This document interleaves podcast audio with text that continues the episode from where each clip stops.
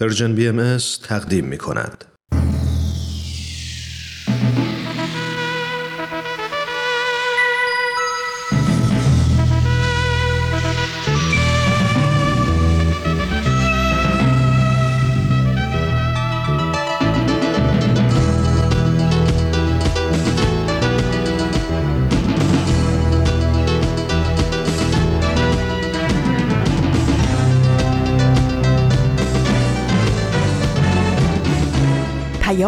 دوست برنامه ای برای تفاهم و پیوند دلها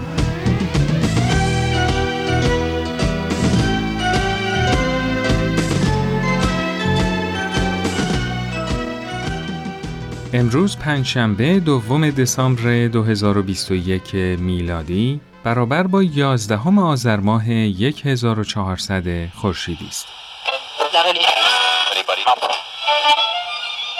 جا به جاست. صدای ما را از Persian BMS میشنوید.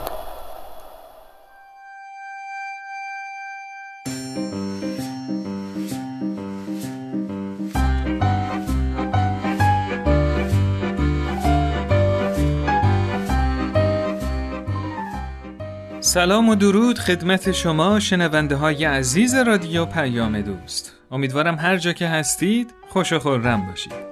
من سهیل مهاجری با یه قسمت دیگه از مجموعه جابجا جا با شما هستم.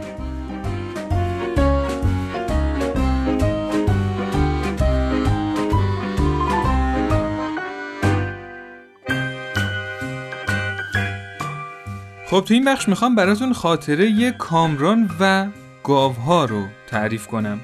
کامران این خاطره رو برام فرستاد تا ابعاد مفهوم امید اجتماعی برام بیشتر باز بشه. در ادامه من در نقش کامران این خاطره رو براتون تعریف می‌کنم.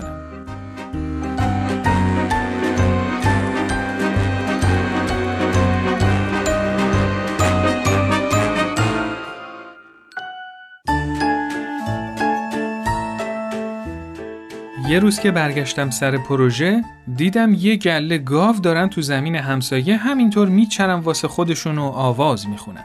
اینا فقط یه گله ساده گاو نبودن.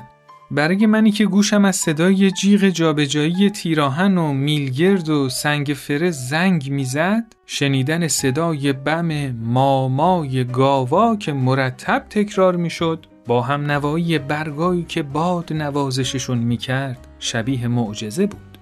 تو دنیای خودم بودم که یهو همسایه داد زد چرا جلوی این گاوا رو نمی‌گیری؟ خداییش به هم برخورد. انگار داشت با یه گاوچرون صحبت می‌کرد نه یه مدیر پیمانکار که داره از سمفونی گاوها لذت می‌بره. بعدش گفت این گاوا از زمین شما آمدن تو زمین همسایه از ما گفتن صاحبش بیاد ازتون شکایت می‌کنه خیلی توپش پر بود اما درست می‌گفت حصار گوشه زمین باز شده بود و اون گاوا می‌تونستن درست مثل گاو سرشون رو بندازن پایین و برن تو زمین همسایه روزای اولی بود که تو این پروژه حاضر می شدیم و نمی‌خواستیم بهانه دست همسایه ها بدیم. تو اون روزا یکی از اهالی برامون تخم مرغ می آورد، یکی شیر، یکی هم آش دوغ محلی. ترش ترش با سبزی معطر و برنج نیمدونه و بوی دودی که نشون می‌داد روی زغال پخته شده.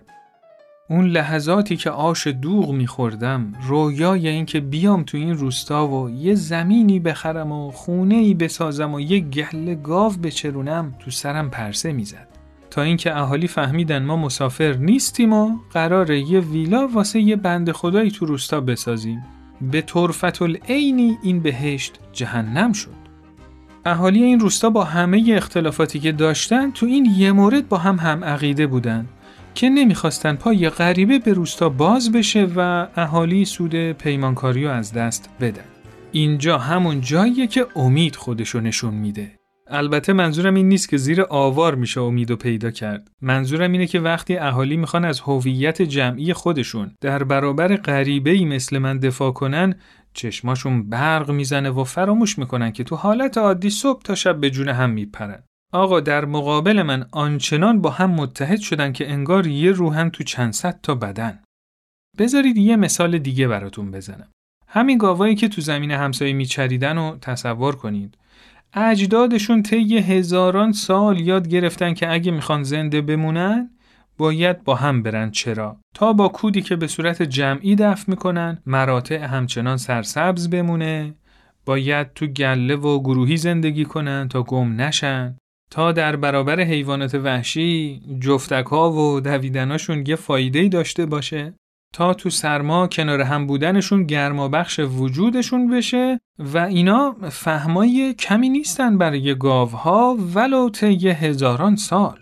به خصوص که خیلی از ما آدما هنوز همچین مسائلی رو درک نمی کنیم و فکر می کنیم که هر چقدر تنها تریم خوشبخت تریم عاقل تریم و زرنگتر. مراقبیم.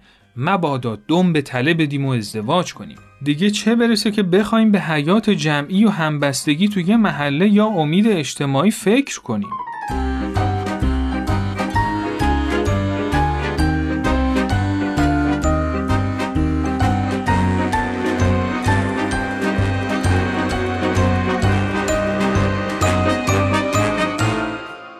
بگذریم. گاوا مشغول خوردن برگای درختای همسایه بودن. چندتایی هم زیر سایه خونه لم دادن. البته تو خونه کسی نبود منم امیدوار بودم بدون اینکه وارد حریم خونه بشم بتونم این گاوا رو از خونه بیارم بیرون کنار حصار وایستادم و صداشون کردم شاید بفهمن یا بترسن و از زمین بیام بیرون نمی‌دونم چی فکر می‌کردم با خودم گفتم های هیچ عکس عملی از خودشون نشون ندادن. بلندتر داد زدم آهای یکیشون جواب داد ما ولی هیچ تکونی نخورد. بعد فهمیدم راهش این نیست. یه سنگ برداشتم انداختم کنار اونی که زیر سایه لم داده بود. خب البته حواسم بود که بهش نخوره. طبیعتا پروژمون نسبت به آسیب دیدن گاوای همسایه بیمه نشده بود. خلاصه سنگه افتاد کنار گاوه ولی اون فقط سرشو برگردوند. بقیهشون هم با سرعت داشتن برگا رو میخوردن. دیگه دیدم چاره ای نیست. باید برم تو زمین. یه خونه دقیقا وسط باغ بود و اون گاوا رفته بودن پشت خونه.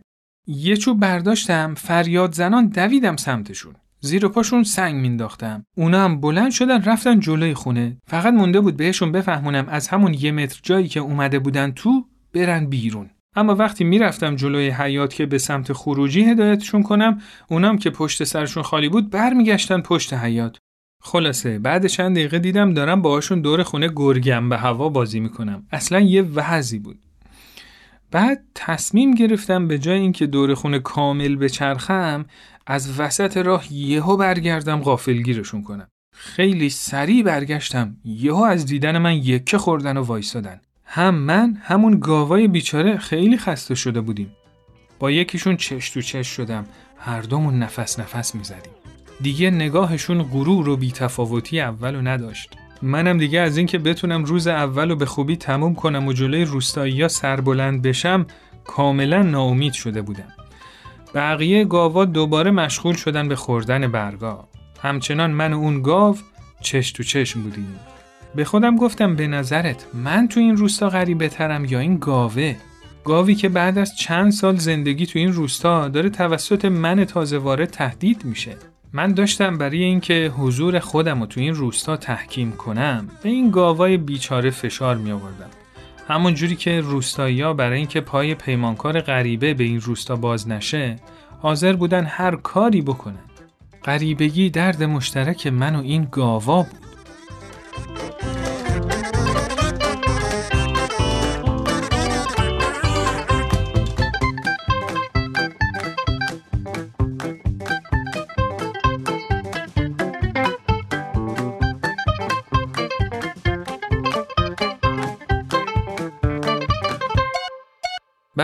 واسه اینکه غریبگی و بفهمی نیازی نیست که فیلسوف باشی دکتر یا مهندس باشی. قربت یه حسیه که می‌تونی تو جامعه لمسش کنی.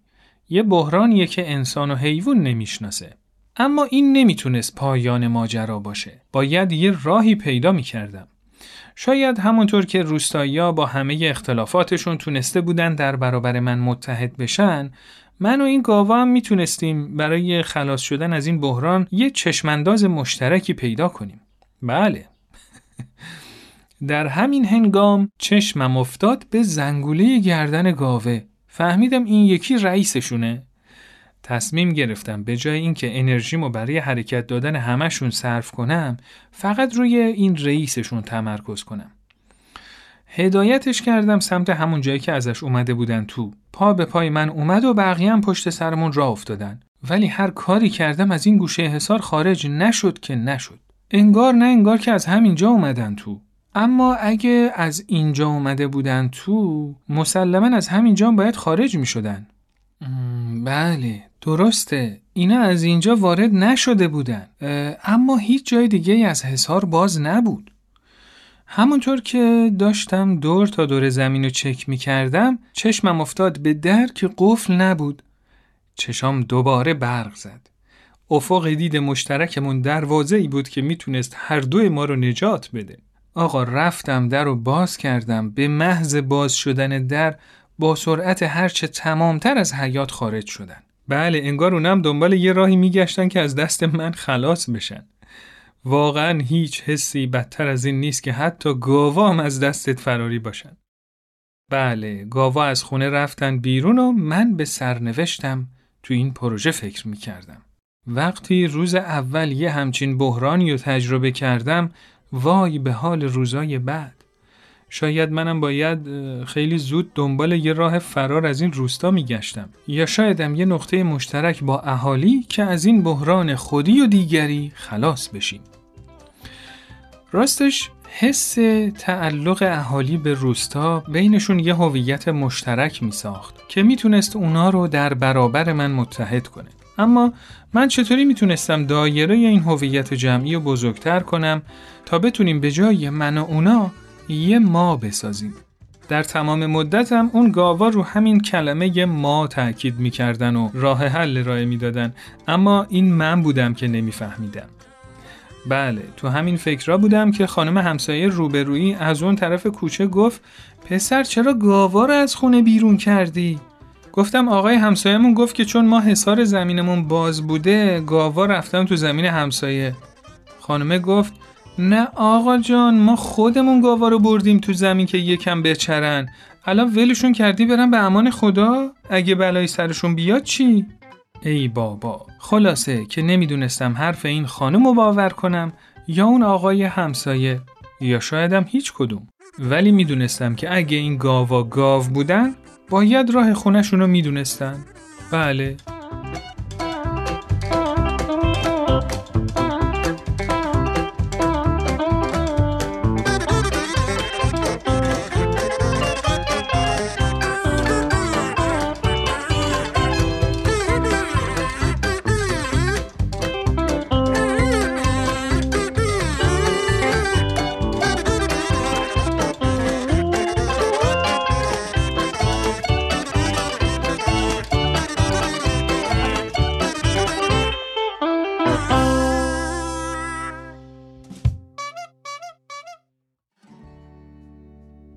اینکه بتونیم از جامعه‌ای که توش زندگی می‌کنیم احساس رضایت داشته باشیم، باید به سمت برابری هم به عنوان یه اصل هدایت کننده و هم یه چشمانداز حرکت کنیم. با این حال به نظرم مفهوم برابری برای من مفهوم خیلی واضح و شفافی نیست. یعنی چی که میگیم می‌خوایم به سمت جامعه‌ای برابر حرکت کنیم؟ آیا امکان داره که همه افراد تو همه زمینه ها برابر باشن؟ در این صورت همچین جامعه یک دستی خیلی بسته و خفقانآور نیست؟ راه رشد و خلاقیت افراد و جوامعی که دوست دارن متفاوت باشن یا با سرعت متفاوت یا مسیر دیگه حرکت کنن و نمیبنده؟ و خیلی سوالات دیگه. بله نیما و ملینای عزیز با ما هستن تا در این مورد با هم صحبت کنیم. قبل از شروع گفتگو یادآوری کنم که راه های ارتباطی برنامه شماره تلفن 201 240 560 2414 از طریق واتساپ و تلگرام هست. می‌تونید تماس بگیرید و نظرات و پیشنهادات خودتون رو برامون بفرستید. خب بچه ها سلام. حالتون چطوره؟ سلام سهل جان خیلی ممنون. خوشحالم که امروزم در خدمتتون هستم. درود بر شما سهل جان. ممنون از دعوت مجددت خواهش می‌کنم.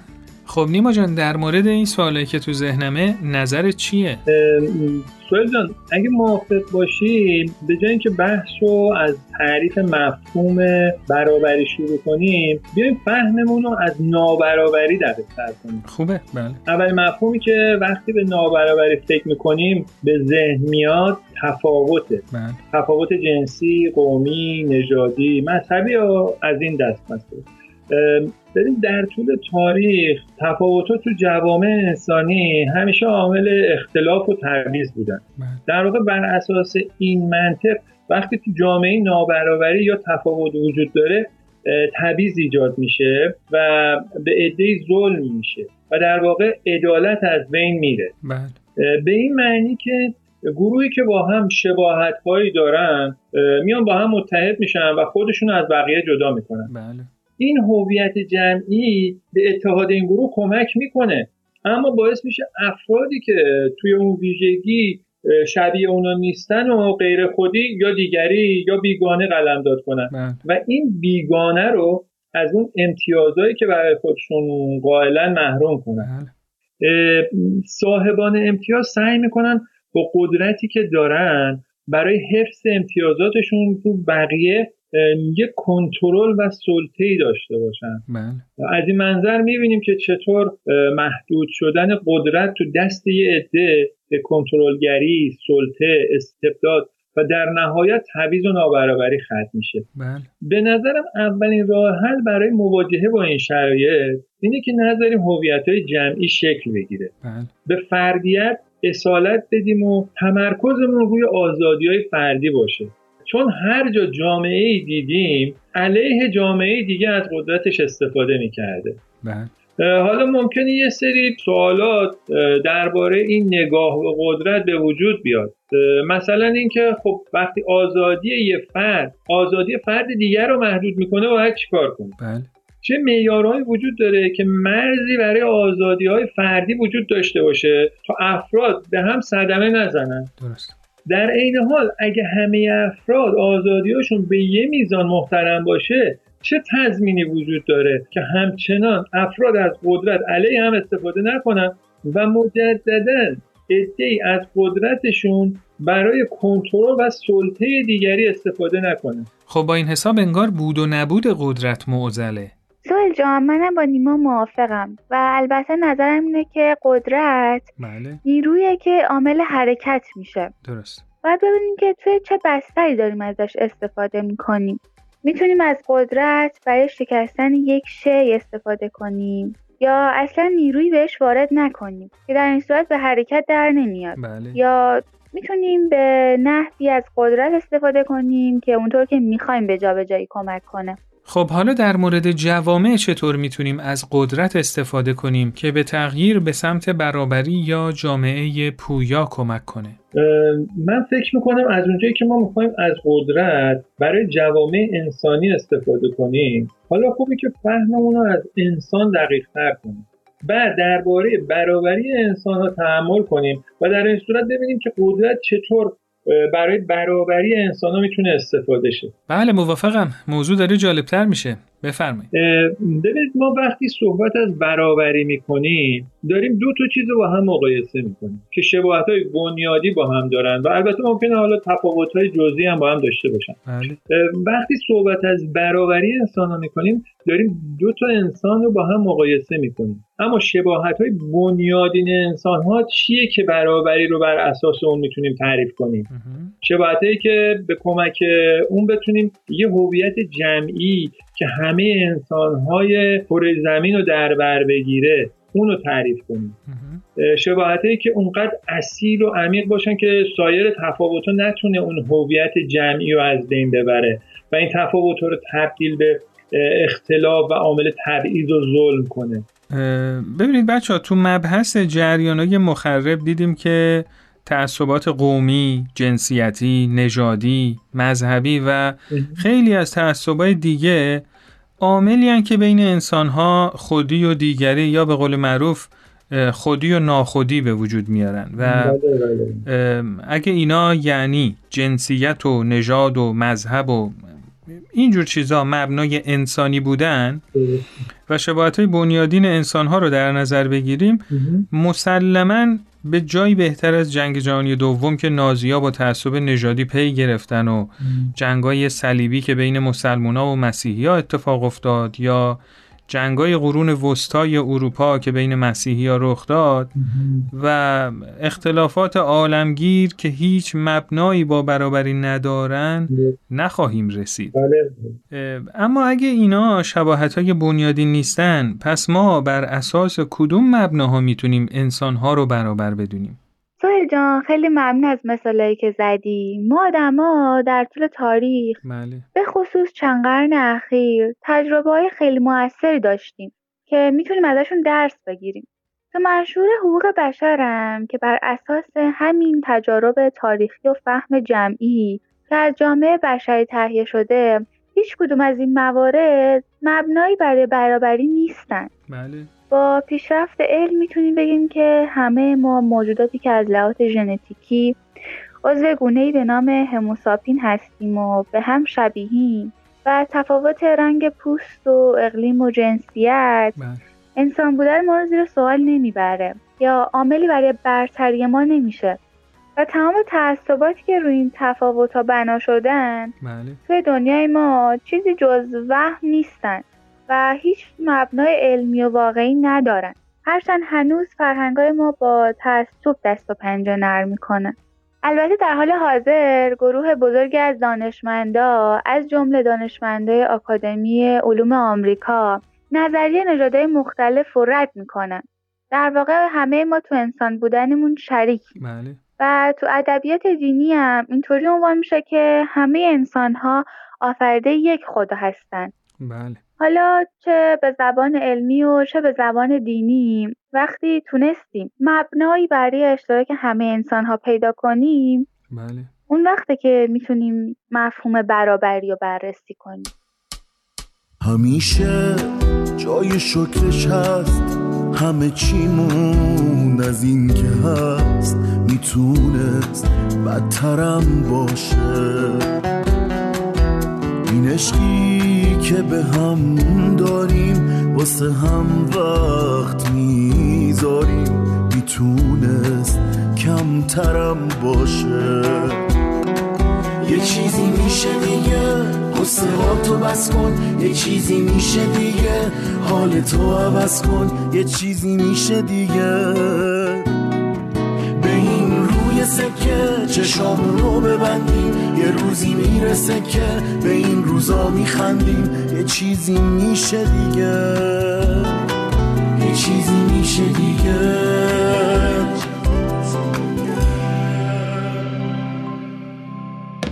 به جنگ واسه یه لبخندی که این روزا کمه. تو میشکونن تو ریشت محکمه. ما با همین درد منه. به خدا دردای تو دردای منه. بغز تو می‌فهمم ولی دل روشنه. ما با همین.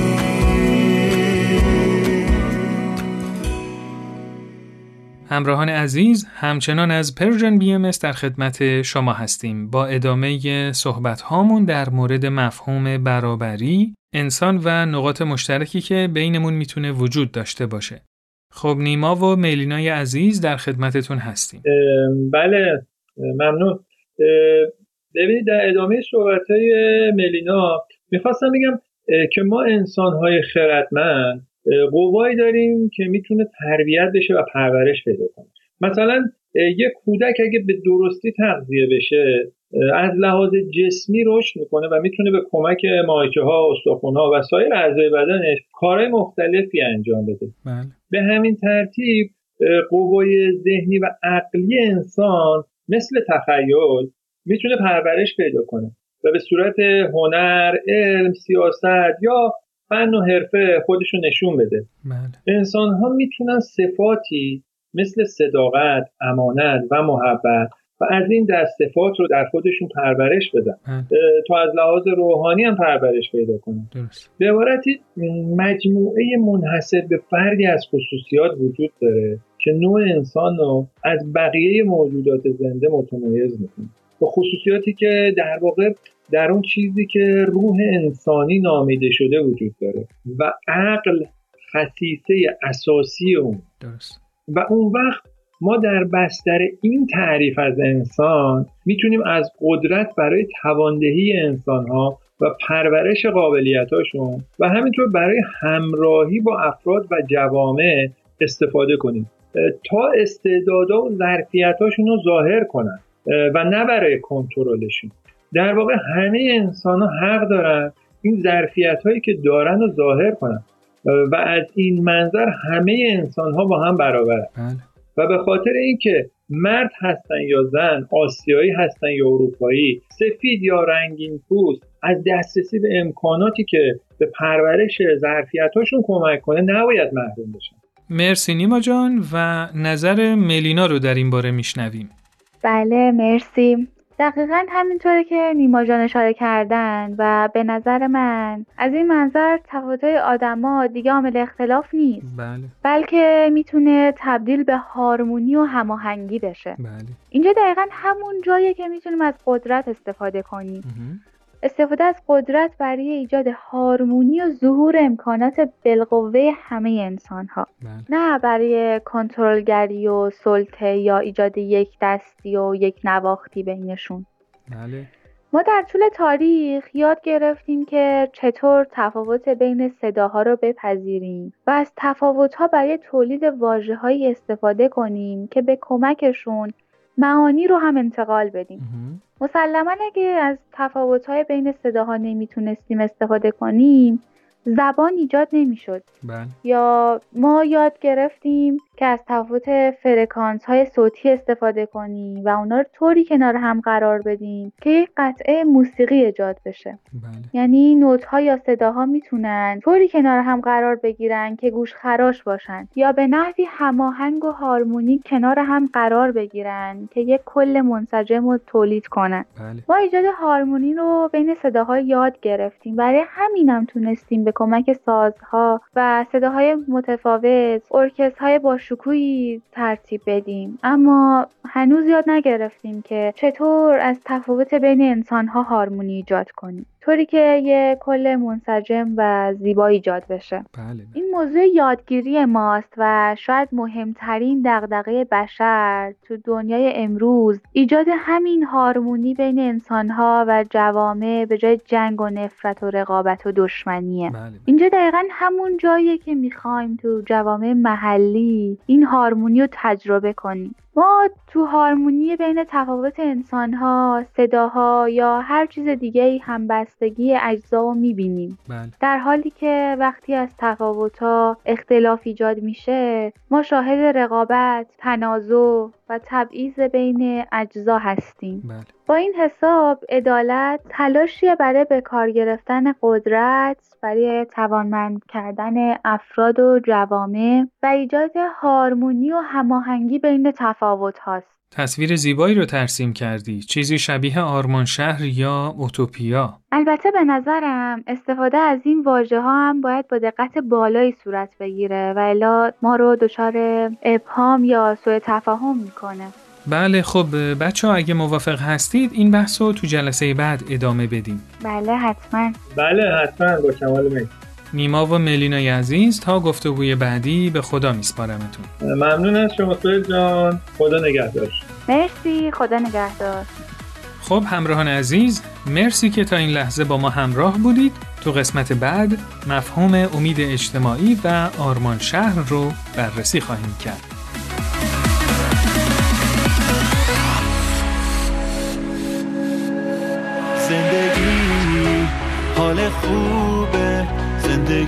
فقط تو همین لحظه. استرس رو بریز دور و بگو نامیدی دروغ محضه همیشه نرسیدن خودش انگیز است واسه رسیدن نگاه کن من به سمت تو دست کن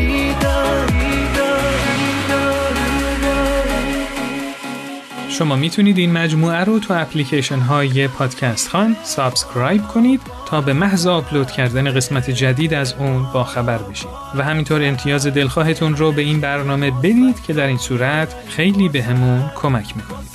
و اگه از برنامه ها خوشتون اومد حتما برای دوستاتون ارسال کنید. و اینکه می‌تونید برنامه های Persian BMS رو در وبسایت، کانال یوتیوب، تلگرام و صفحه اینستاگرام ببینید و بشنوید. روز و روزگارتون خوش خدا نگهدار.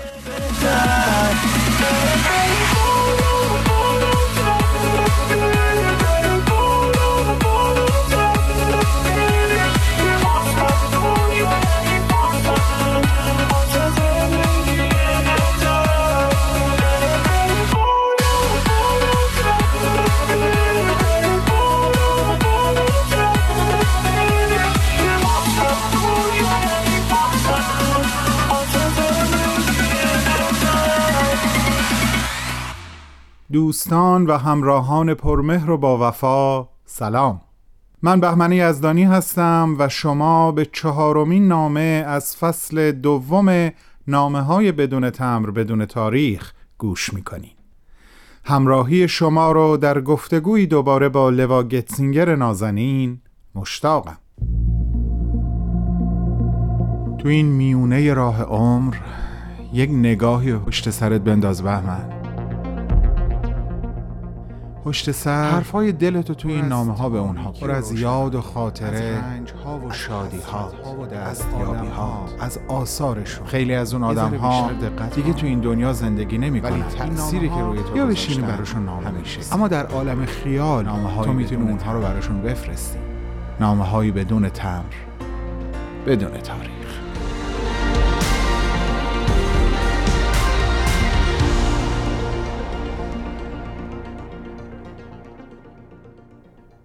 لواجان عزیز درود بر تو.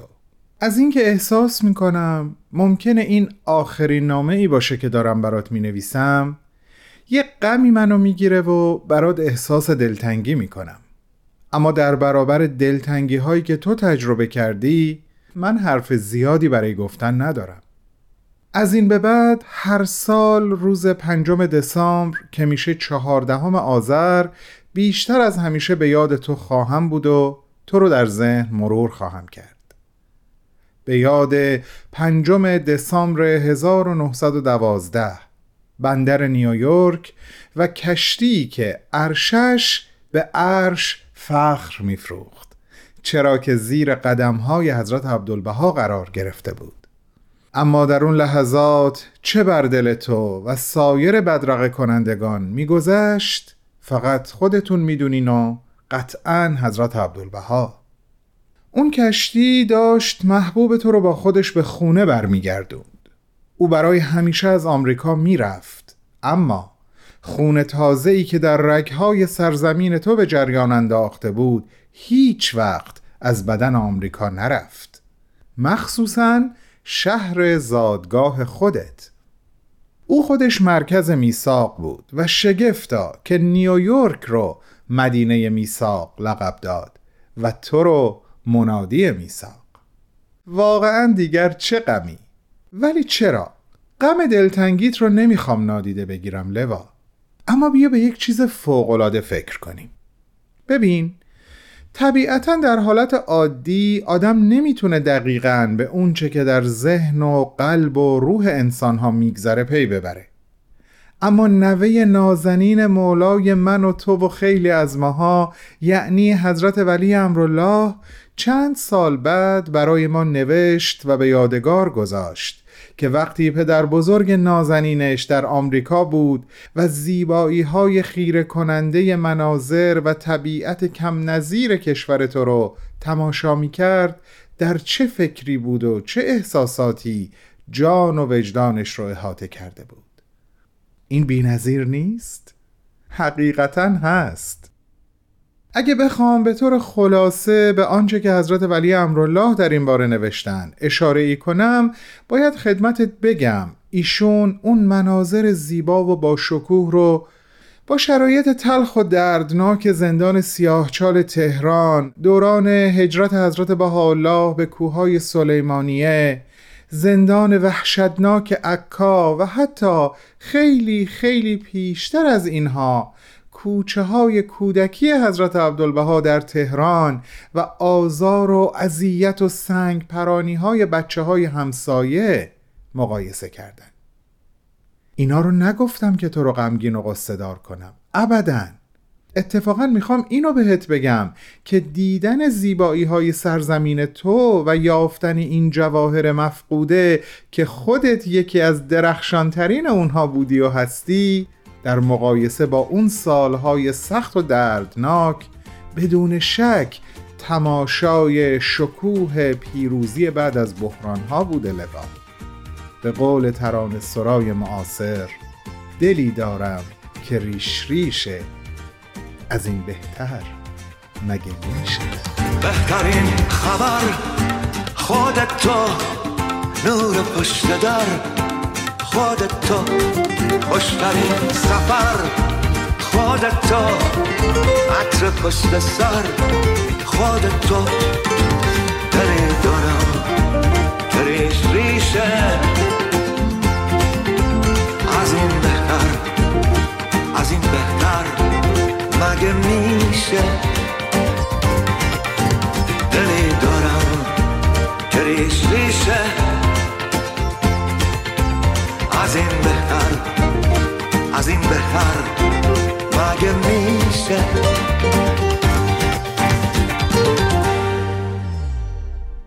خب بریم سراغ یه مطلب دیگه که آرزوی شهادت می‌کردی. عزیزم حق داشتی. والا با این همه شباهت و پیدا کردن نکات مشترک بین تو و شخصیت های قهرمان تاریخی ابتدای آین بابی و آین بهایی جز این هم نمیشه ازت انتظار داشت.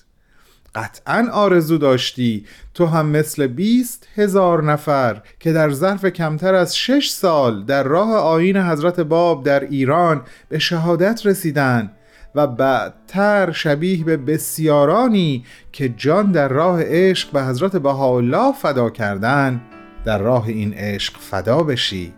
که به قول حافظ راهیست راه عشق که هیچش کناره نیست. کانجا جزان که جان به سپارند چاره نیست.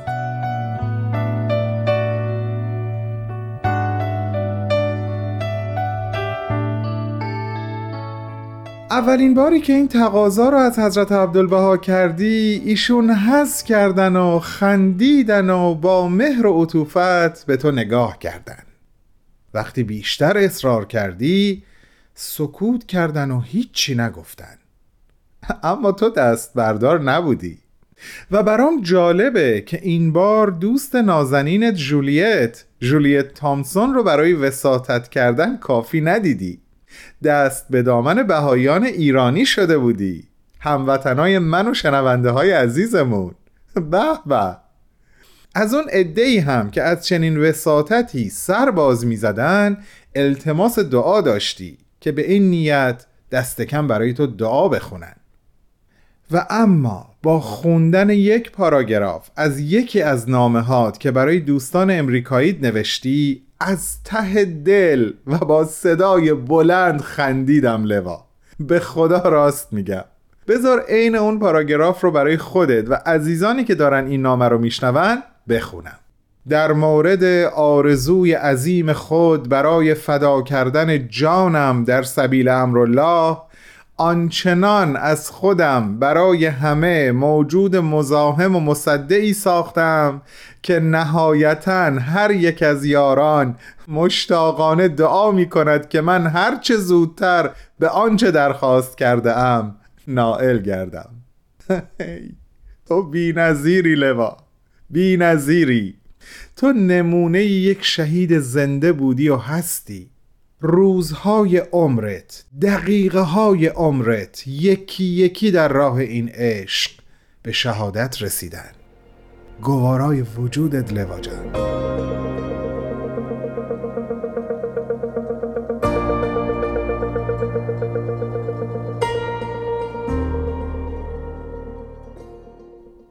چه خوب که هنوز یکم دیگه فرصت دارم باهات حرف بزنم. ضمن اینکه یک کورسوی امیدی هم تو دلم ایجاد شده در این رابطه که شاید بشه یک نامه دیگه هم برای تو نوشت. حالا بریم ببینیم چی میشه. چند دقیقه قبل به شباهت های حیرت انگیزت با شخصیت های تاریخی این آین الهی اشاره ای کردم. حالا نوبت مرور یکی دیگه از این شباهت هاست. من فکر می‌کنم عزیزانی که سرگذشت و تاریخ زندگی تو رو به طور کامل و دقیق هم نخونده باشن به احتمال زیاد اون حکایت قدم زدن تو و حضرت عبدالبها روی شنهای ساحل در عراضی مقدسه رو شنیدن و به خاطر دارن. اون حکایت رو میگم که تو پشت سر حضرت عبدالبها راه می‌رفتی و سعی می‌کردی پا تو جای رد پای ایشون روی شنها بذاری. تا اینکه ازت با استحکام و صلابت سوال می‌کنن لوا داری چی کار می‌کنی؟ و تو پاسخ میدی دارم بر اثر قدم های شما راه میرم مولای من و بعد جریان گزیده شدن قوزک پات توسط یک اقرب و درد وحشتناک حاصل از اون و نهایتا درسی که حضرت عبدالبها از این اتفاق به تو می آموزن. اون جایی که به تو فرمودن این یعنی قدم برداشتن در جای پای من.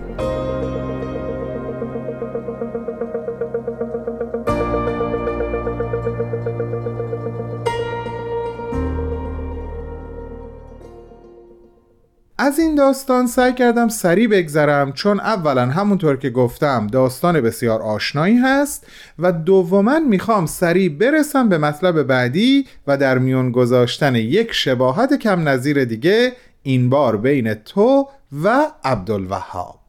عبدالوهاب شیرازی. عبدالوهاب در کازمین زندگی می‌کرد اما عشق به حضرت بهاءالله براش آروم و قرار نذاشته بود.